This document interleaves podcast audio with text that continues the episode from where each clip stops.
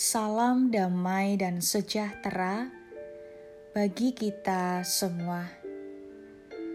Saudara yang terkasih, hari ini kita akan bersama-sama merenungkan firman Tuhan yang diambil dari Kolose 3 ayat 17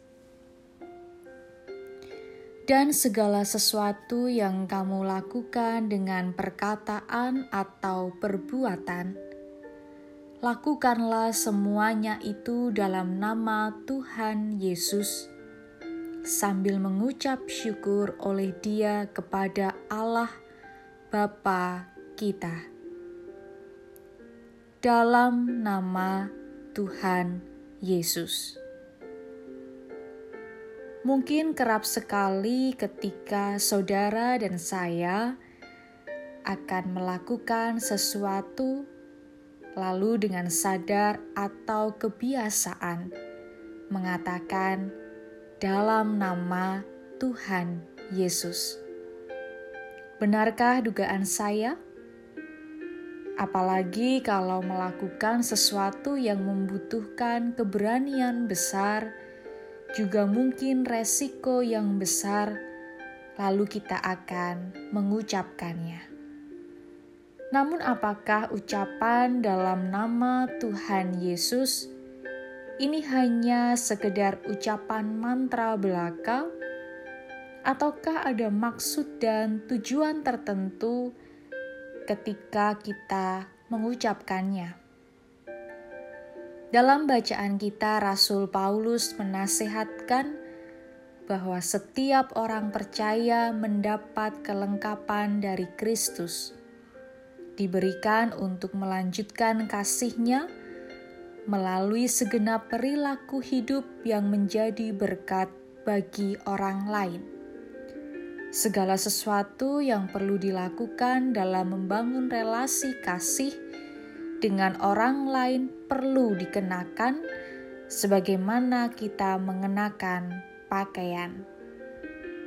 Kristus menjadi penguasa hati dan firman-Nya menjadi pengajaran yang mendatangkan syukur dan sukacita.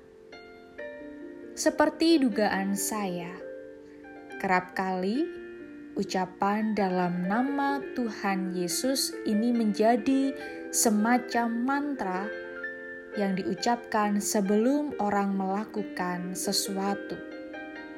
Padahal, kalau kita melihat lebih dalam, maknanya tidak sedangkal itu. Berkata-kata dan berbuat sesuatu di dalam nama Tuhan Yesus berarti kita mendapatkan kekuatan kuasa kasih Kristus.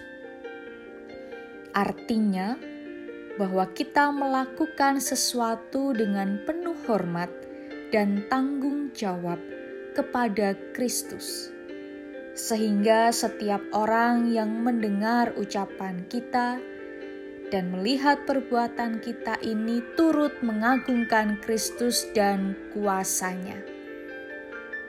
Maka ada sebuah tanggung jawab besar, yaitu berkata dan melakukan pekerjaan dengan baik, penuh kasih dan tulus, terlebih bertanggung jawab, karena kita sudah mendapatkan kuasa kasih Kristus di dalamnya.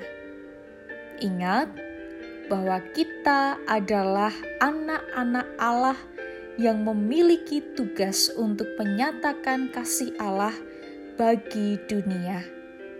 Dan ini adalah anugerah yang patut kita syukuri kepada Allah, Bapa kita. Oleh karena itu, mari kita semua yang sudah mendapatkan kuasa Kristus berkata dan bertindaklah dengan baik dan benar, karena tugas kita adalah melanjutkan dan mewartakan kasihnya. Dalam nama Tuhan Yesus, semua yang kita ucapkan dan lakukan adalah baik dan benar. Tuhan Yesus memberkati. Amin.